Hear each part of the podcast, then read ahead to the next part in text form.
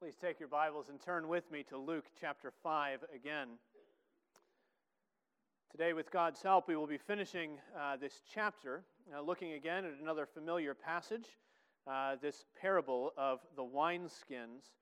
But I want to point out as you're turning there to Luke chapter 5, beginning in verse 33, again, how the Lord in His providence has worked out uh, that we have been reading uh, through Isaiah. And I hope you noticed how wonderfully uh, it fits with what we're about to read here.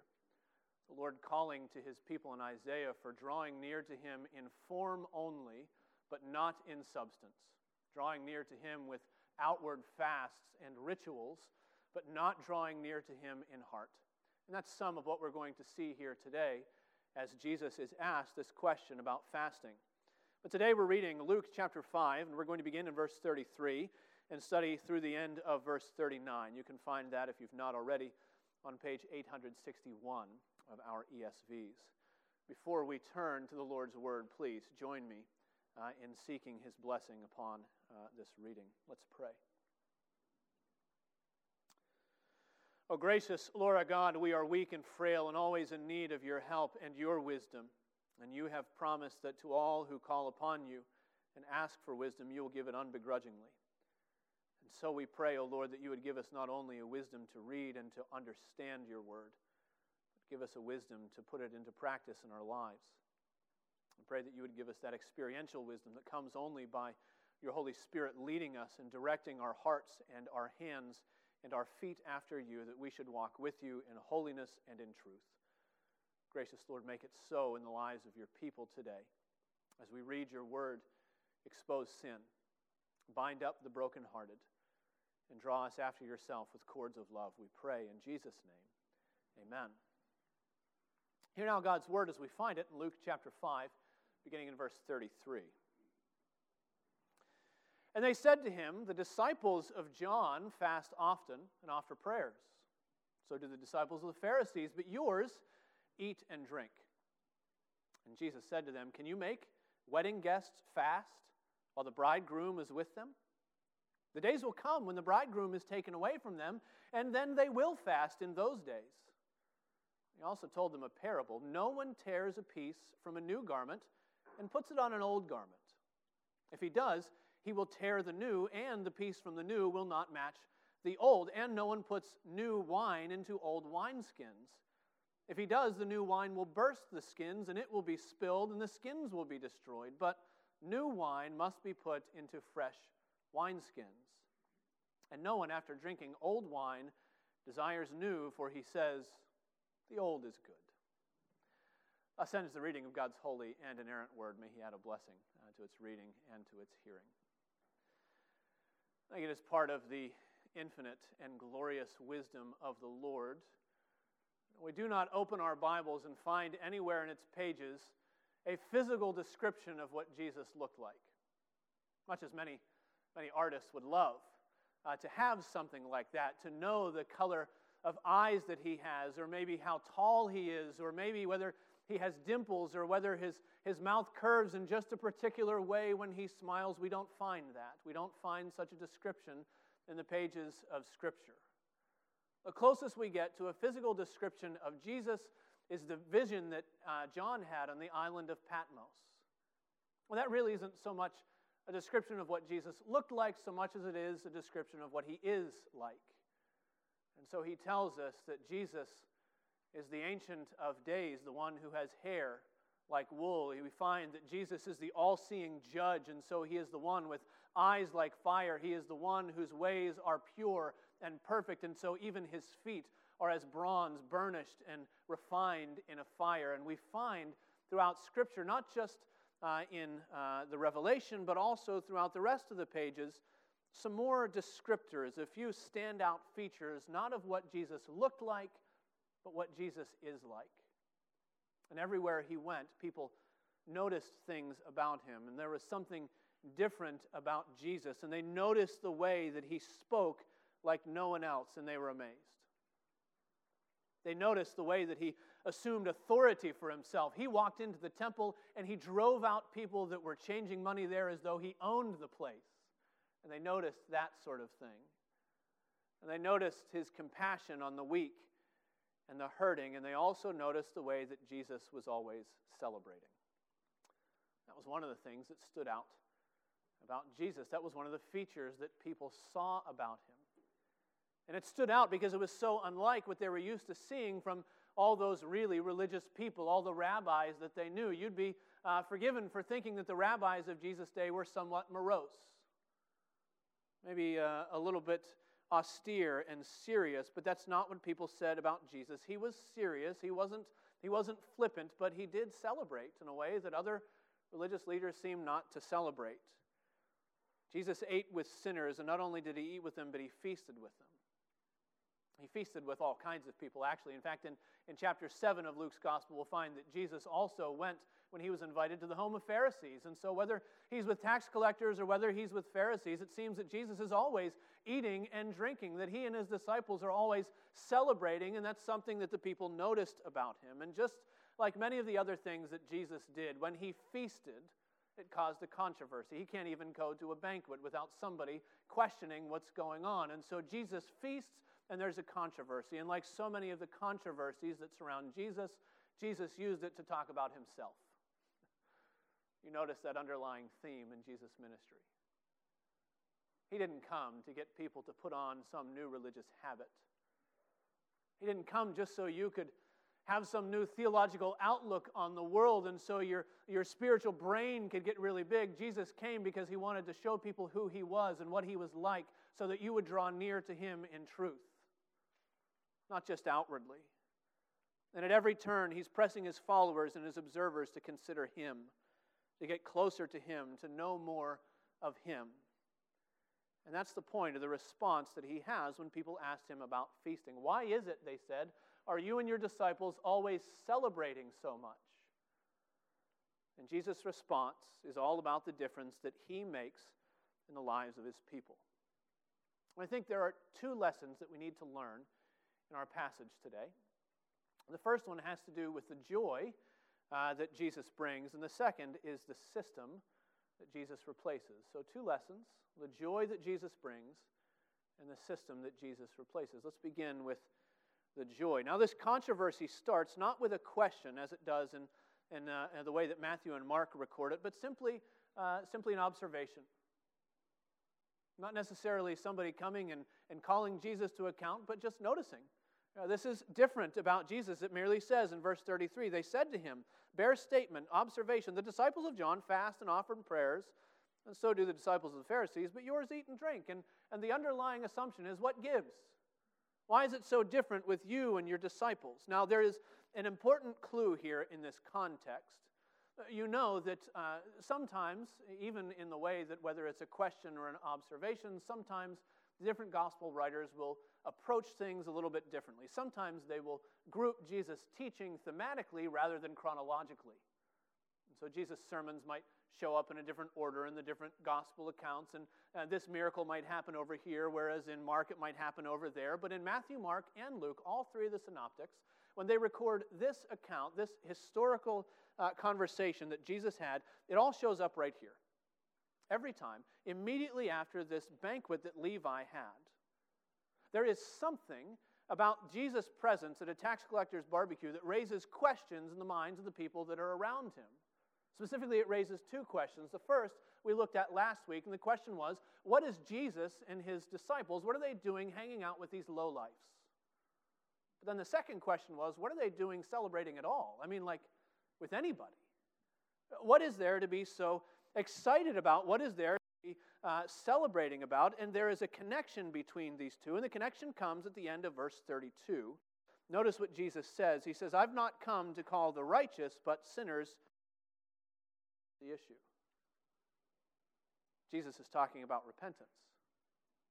He's talking about turning from a life of sin and to a life of holiness. And if anyone knew what repentance was supposed to look like, it was the disciples of John the Baptist and the disciples of the Pharisees. Their whole lives were, were built around showing what repentance was supposed to look like. For John, it was a good thing. He had a ministry of preparation, and Luke tells us in chapter 3 that John went out into the region around the Jordan. He proclaimed a baptism of repentance. He was getting people ready for the coming of Jesus.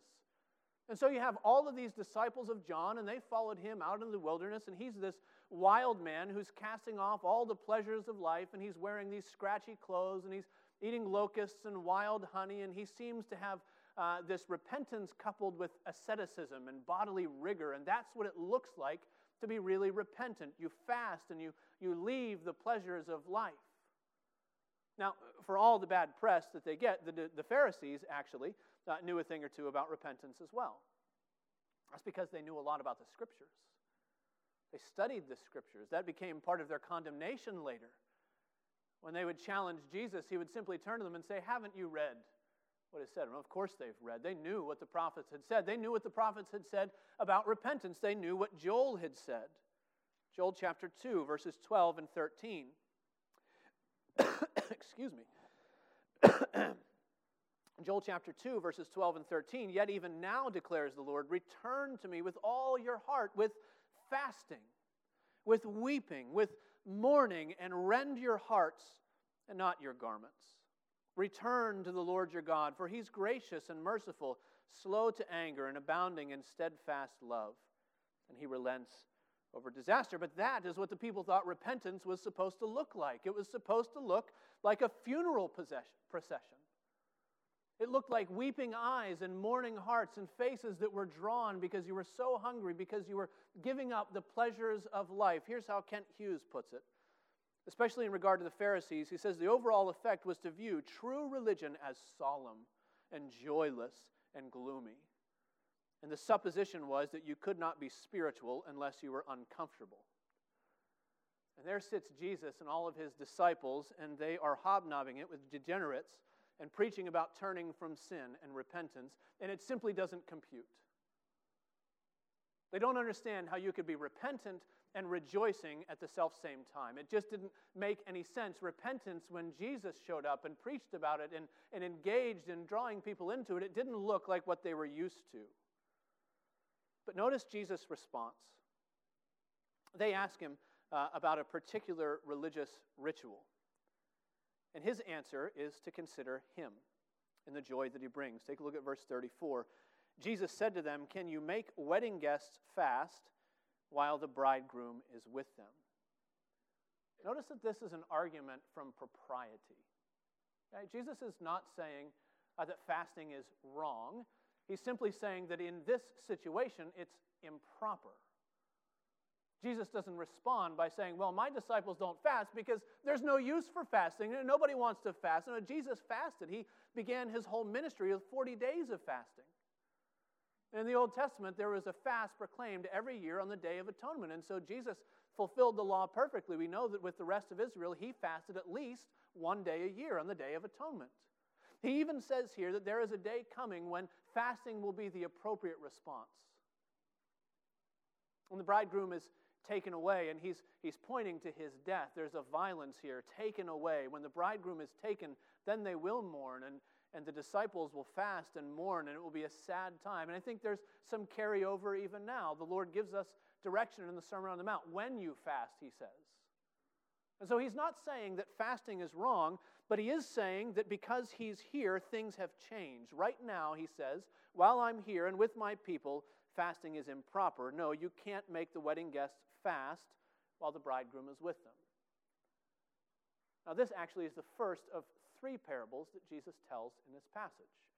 Later, he'll talk about garments and he'll talk about wineskins, and it tells us that those are parables, but this is a parable too. He's using something that everybody knew about to teach a spiritual truth, and everybody knew about the joy of a wedding.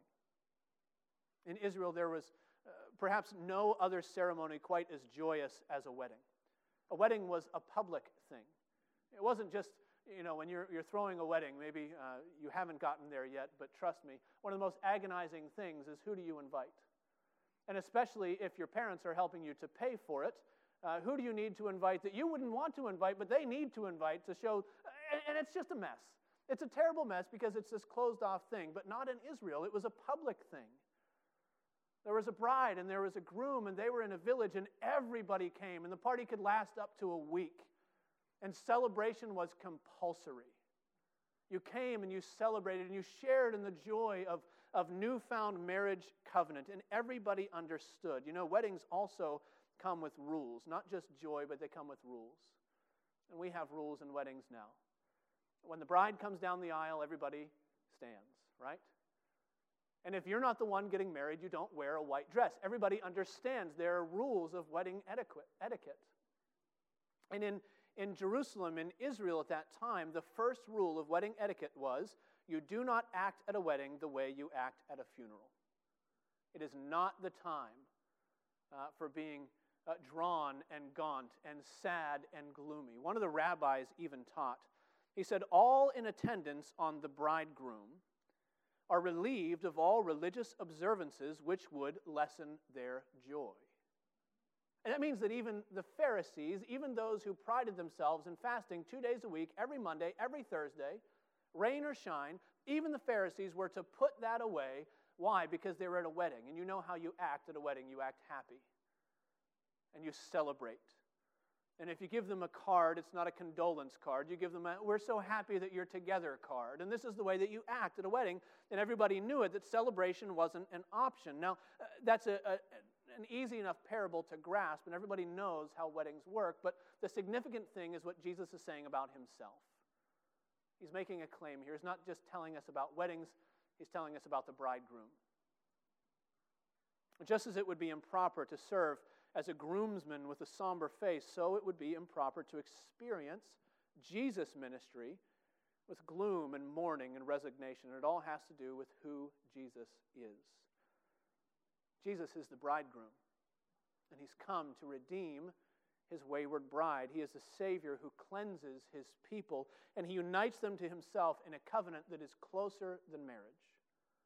And you're used to this language. If you've read the scripture, you're used to finding this all over the place through the prophets, especially. You're used to finding it in the New Testament, in Ephesians chapter 5, beginning in verse 22. But later, uh, Paul says that Christ is the one who loved the church, gave himself up for her that he might sanctify her, having cleansed her by the washing of water with the word, so that he might present the church to himself in splendor, without spot or wrinkle or any such thing. We're familiar with this language. Christ is the bridegroom, and and his church is his bride, and he unites her to himself in splendor. Think of that sparkling white wedding dress. It's a picture of the purity of the church. We're familiar with this, but perhaps nowhere is this image so clear as in the book of Hosea. I want to ask you to turn there with me. You're familiar with Hosea? Hosea was a prophet who was called by the Lord. Turn with me to Hosea chapter 3. Uh, Hosea was a prophet called by the Lord to do something that seemed very strange to go and to marry a wife of impurity, a wife of prostitution and immorality. And it became another parable for Israel, the way the Lord draws an impure people to himself. And in Hosea chapter 3, we find this parable teaching us about what repentance is supposed to look like. Whether it's supposed to be gloomy and sad and something that looks like a funeral, or whether it's something that ought to look like a wedding celebration. Take a look in Hosea chapter 3. The Lord said to me, Go again.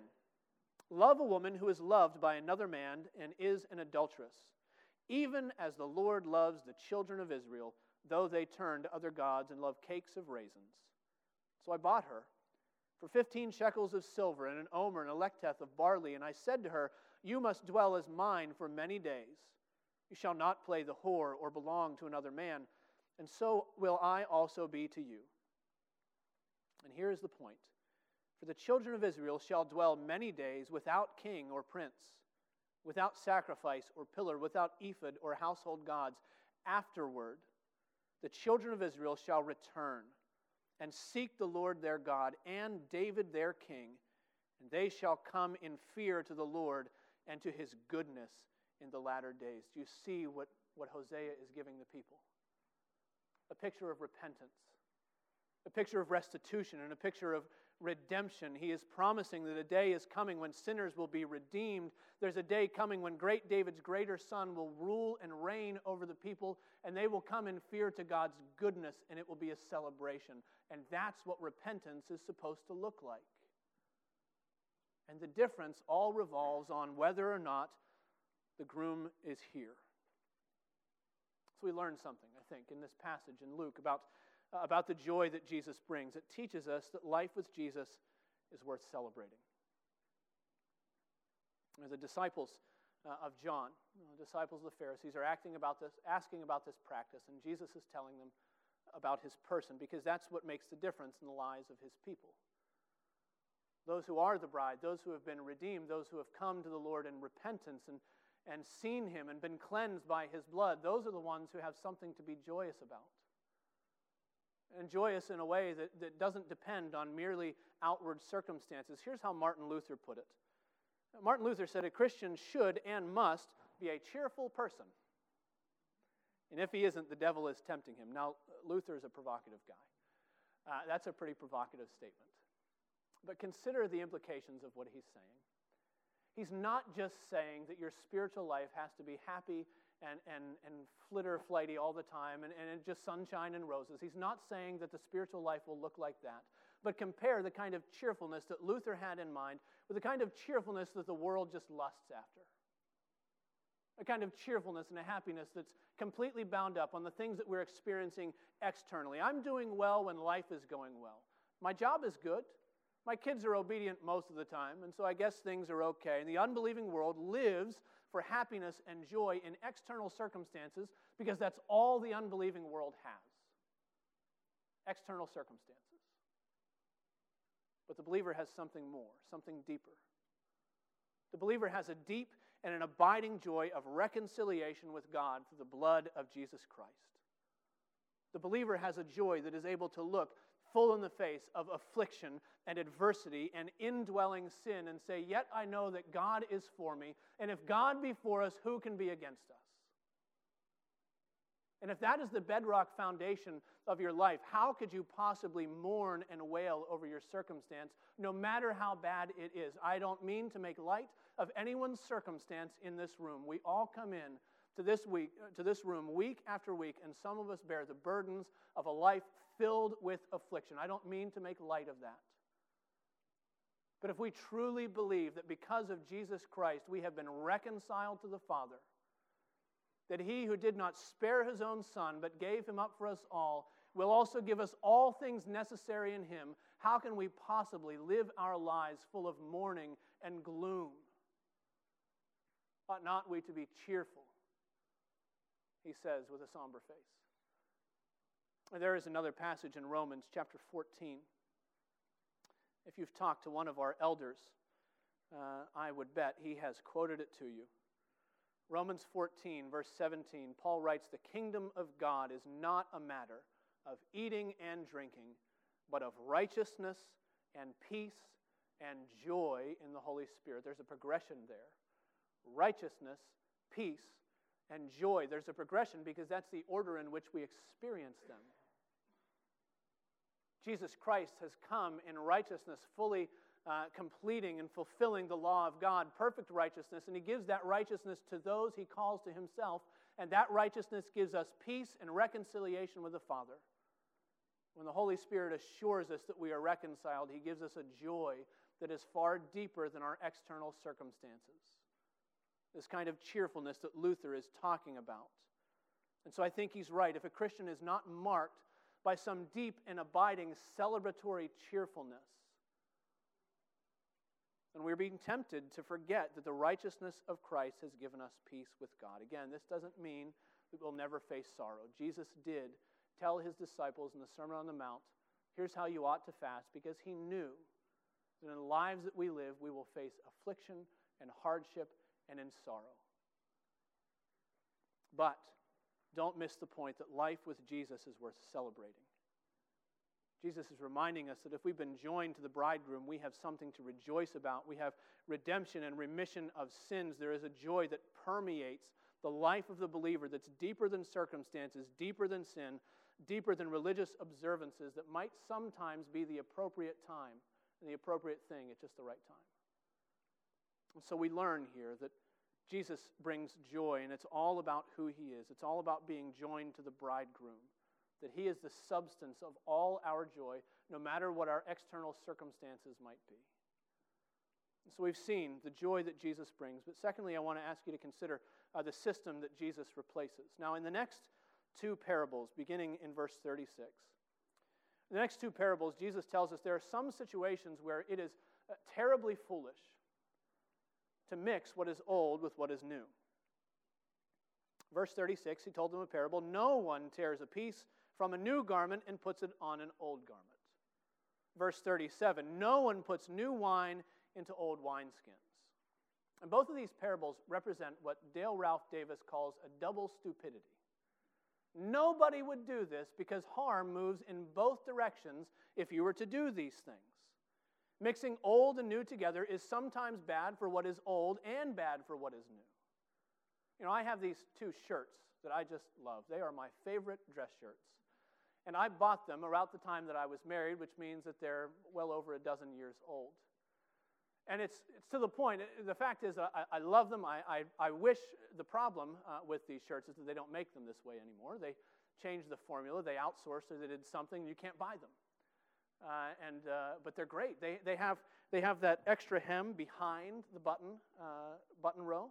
Uh, they, they, they're nice, sturdy, wrinkle free fabric. I love these shirts, but I'm at the point where I really shouldn't wear them in public anymore because the, the creases on the edges are gone from from dark blue to white, and some of the threads are literally falling apart. And Jesus is reminding us in verse 36 that it would be really foolish for me to go out and buy a brand new replacement shirt just to bring it home and cut it up to patch that old shirt. Nobody does that. It would be a waste of both things. It would be a waste of a perfectly good brand new shirt, and the patches wouldn't even match the old anyway, and I would look ridiculous, even more ridiculous than wearing a threadbare shirt. And so there are some situations, it's a double stupidity. Nobody does that. You, you've got a new shirt, just wear the new shirt. Some things should be replaced rather than mixed. Same thing goes with wine. At this time, you probably know, uh, people stored their wine in the sewn up skins of animals. Sounds gross. That's what they did, and it was a leather bag that was made of the body of a goat or a sheep, and it worked pretty well. And it worked really well if you put new wine that was still fermenting, still uh, still off gassing and, and, and putting off all those, uh, that CO2, and you put it in a fresh skin that had some elasticity in it. But the problem with leather is that leather is like a pastor. The longer it's around, it gets sort of brittle. Thanks. Um, and so, if you put new fermenting wine that is trying to grow and expand in an old leather bag, well, it's going to break and it's going to be a double shame. You're neither going to have something to drink, nor will you have anywhere to store it. And so you lose both. The skins are ruined, he says, and the wine is wasted. Now, again, on the surface, this is easy to understand what Jesus is saying with these parables, but Jesus is teaching spiritual truth with, uh, with common pictures. And the point of these parables is that because Jesus has come, the old way of doing religion is ready to be replaced. The point of the parables comes in verse 38. New wine must be put into fresh wineskins. Jesus is telling us that he's come with something new.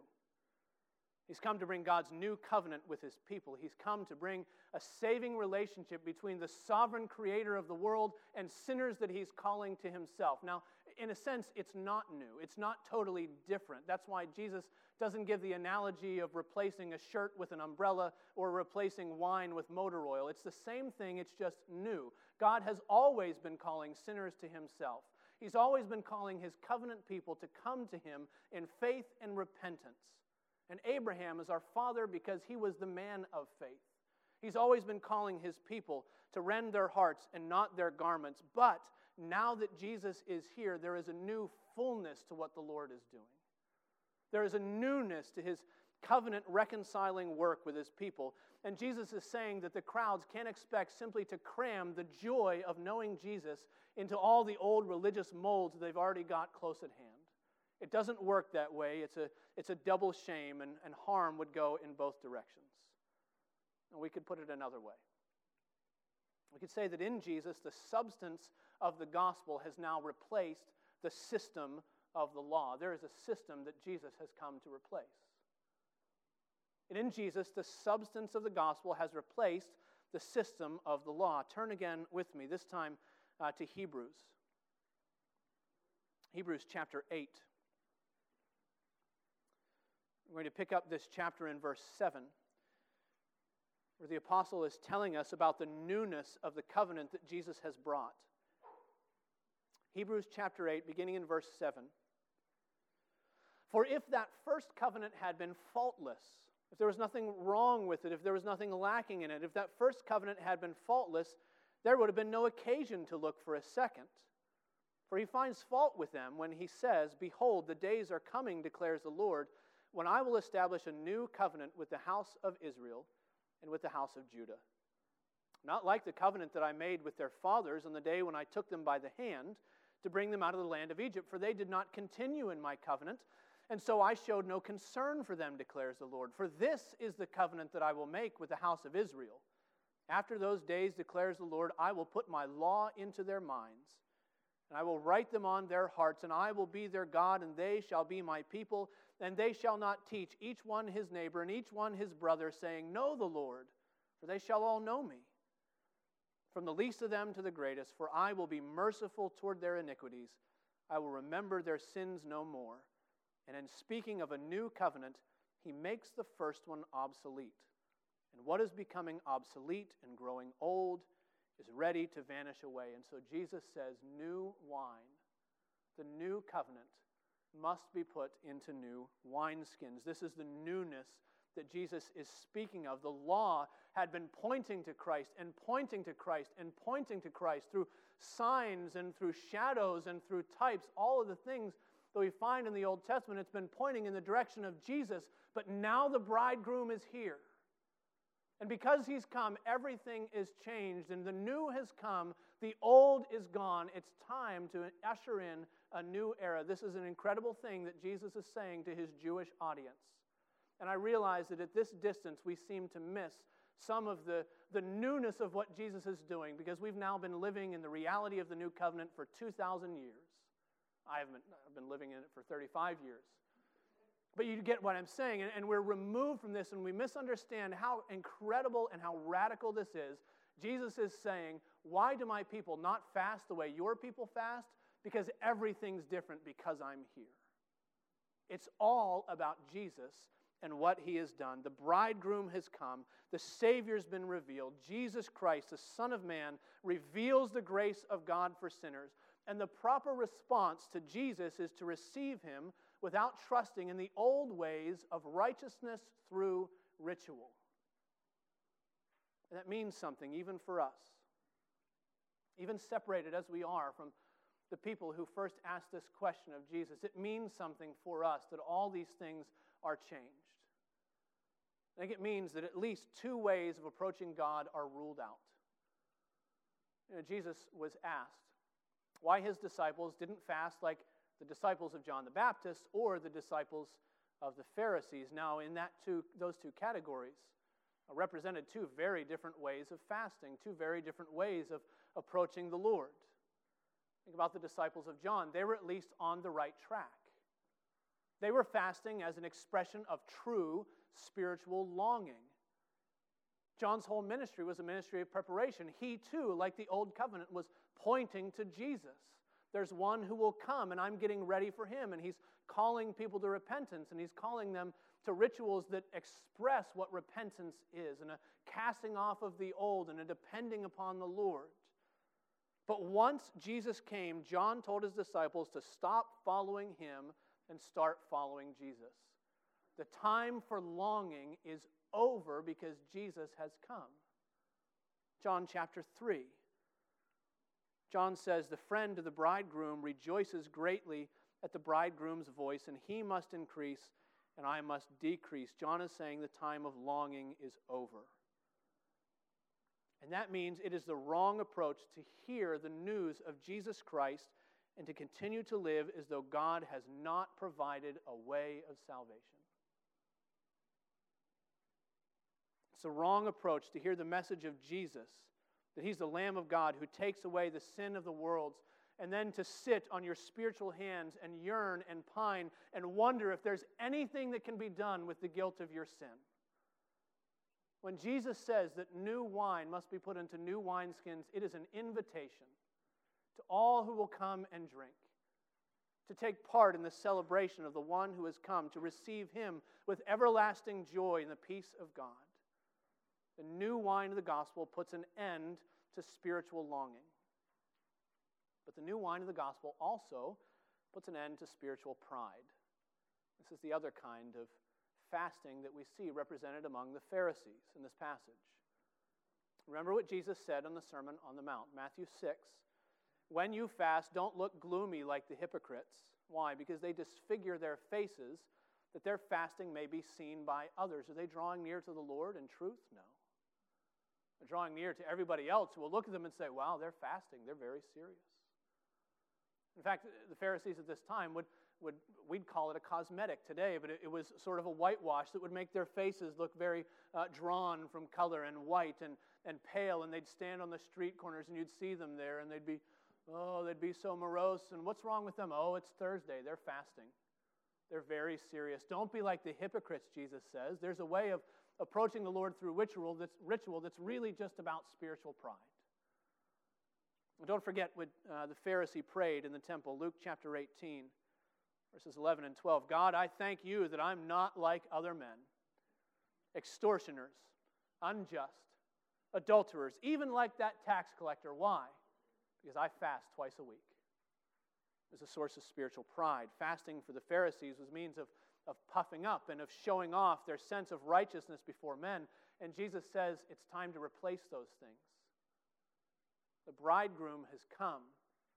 And we could trace it all the way back to verse 32 not to call the righteous, but to call sinners to repentance. The time is here to come as a vessel of humility, to be pliable, to be flexible to the call of repentance, not to be rigid and hardened by self righteousness. And so the new wine of the gospel puts an end to spiritual longing and it puts an end to spiritual pride. But the shame of it all is that many will refuse to taste what Jesus has to offer. Now, the thing about old wine is that it's easy to drink. I'm no connoisseur. Uh, but on a few occasions, I've been invited to a party, and wine that was almost as old as I am was served, and man, it was good. And we take that and we import it into this understanding here. Jesus is not talking about connoisseurs of wine. He's simply saying the reality is that many will be so accustomed to what is old that they won't even want to try what is new. Verse 39 No one, after drinking the old wine, desires the new, for he says, The old is good. You know, the old wine is smooth and comfortable, and the old wine of thinking that we can do for ourselves what God might leave undone is what is most palatable to us.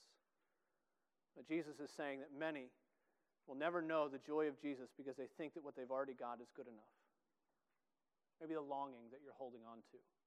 Oh, no, no, no. I have to long and I have to long and I have to and I have to prove by how strongly I'm longing and, and, and how morose I am, and by my own repentance, I have to prove that I am worthy of what the Lord is offering. And Jesus says it's time to get rid of that. Maybe the old wine that you're holding on to is spiritual pride. I can do it on my own. And I'm good.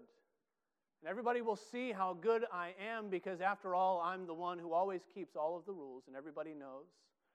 And I can come to church and everybody will be impressed with me. And Jesus says it's time to get rid of it. I hope that this is not a diagnosis of you today. That you're unwilling to taste the new wine of Jesus because you think that what you've already got is better. I hope it's not the case with you that you'd rather cling to what is old and ready to be destroyed than to taste the newness of life that's found in Jesus. Today, if you hear the bridegroom's voice, do not harden your heart. There's a joy in knowing Jesus and in knowing that He's canceled your sin that can give you a peace that is deeper than your circumstances, deeper than your sin, deeper than the things that keep you from coming to Him. And so, if you've never trusted in Him, trust in Him today. Today is the day to taste and see that He is good. And if you have tasted in Him, rejoice. That's what He tells us. Life with Jesus is worth celebrating.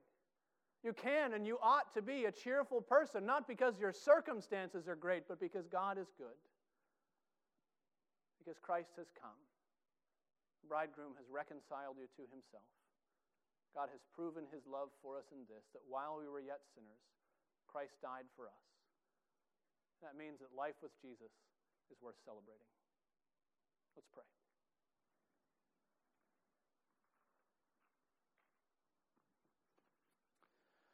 Oh Lord, we come to you wholly in need of your mercy and your compassion.